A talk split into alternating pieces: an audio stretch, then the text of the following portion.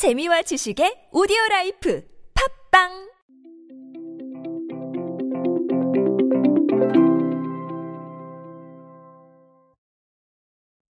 여러분 반다가 뭔지 아십니까?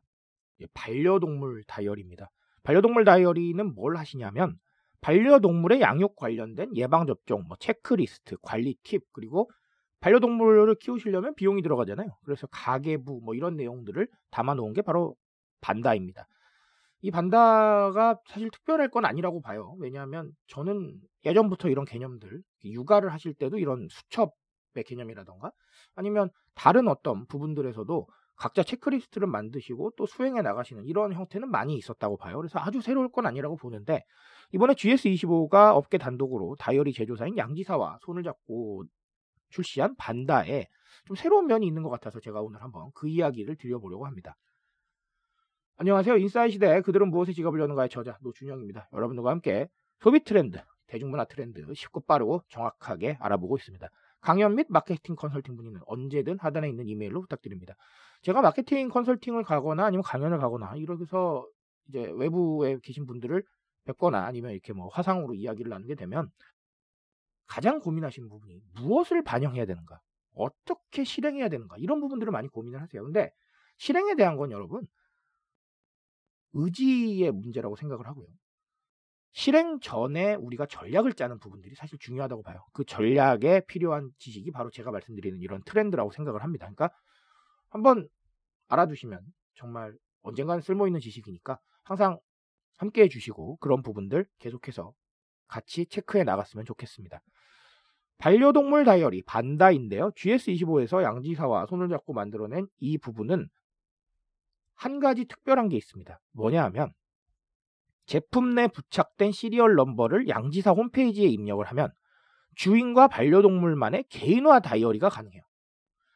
포토북, 책상 달력 및 각종 반려동물 용품까지 만들 수 있다라고 되어 있는데 사실 이런 걸 만드는 건 그닥 그렇게 어, 새로운 건 아니지만 이 저는 개인화 다이어리에 상당히 주목을 했습니다. 다이어리라는 우리 물품은 개인화는 사실 어려워요. 개인화가 가능하다고 생각하실 수도 있어요. 왜냐하면 그 안에 적는 내용이 다 다를 테니까. 하지만 겉 표지는 똑같잖아요. 그게 개인화의 부분은 아니겠죠. 그래서 이 부분을 좀 새롭게 할 부분이 필요하지 않나라고 생각을 했는데 바로 홈페이지에 입력을 하면 개인화 다이어리가 가능하다. 이 부분을 통해서 개인화에 대한 이슈를 만들어낸 것 같습니다. 이걸로 알 수 있는 트렌드는 크게 두 가지인데요. 네, 첫 번째는 개인화예요. 그렇죠? 예, 개인화라는 단어 너무 중요합니다. 각자 취향도 다르고 생각도 달라요. 그리고 소비할 수 있는 방향도 다르고 취향도 다릅니다. 근데 이걸 다 똑같이 생각한다? 저는 아주 문제가 크다고 생각을 합니다.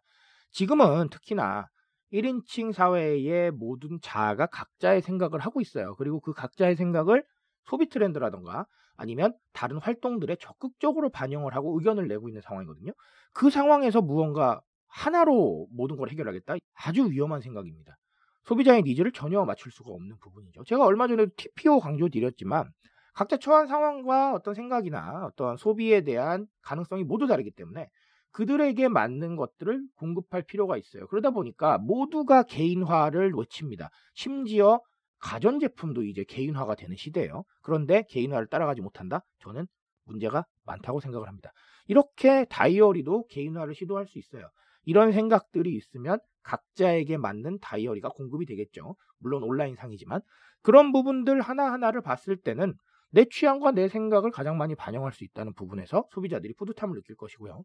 생산자로서는 각자에게 맞는 부분을 공급하기 때문에 트렌드에 가장 적합하다고 볼 수 있어요. 그래서 이제는 컨텐츠나 상품이나 모두 개인화를 생각하셔야 된다라는 겁니다.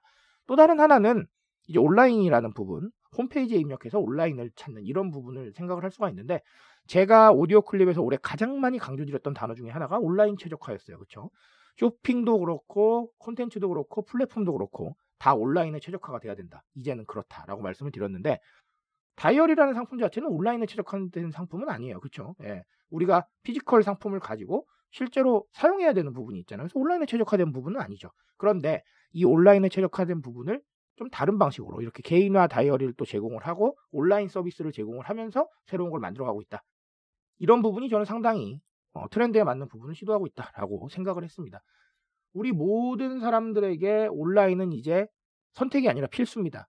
제가 얼마 전에도 강조 한번 드렸지만 기성세대 분들도 이제 온라인에 다 유입이 되고 계세요. 온라인에서 본인이 좋아하시는 영상을 찾아보시고 온라인에서 쇼핑을 하십니다.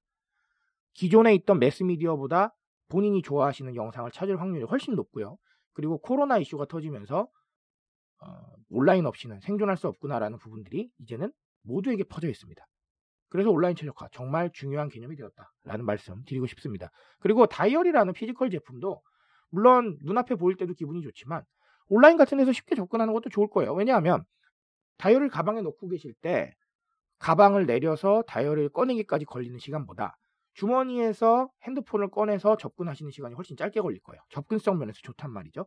그렇게 이원화된 부분으로 온라인의 접근성을 향상을 시키면 아무래도 더 많이 보게 되지 않겠어요? 더 많이 보게 되면 브랜드 이름에 익숙해지는 것이고, 그렇죠?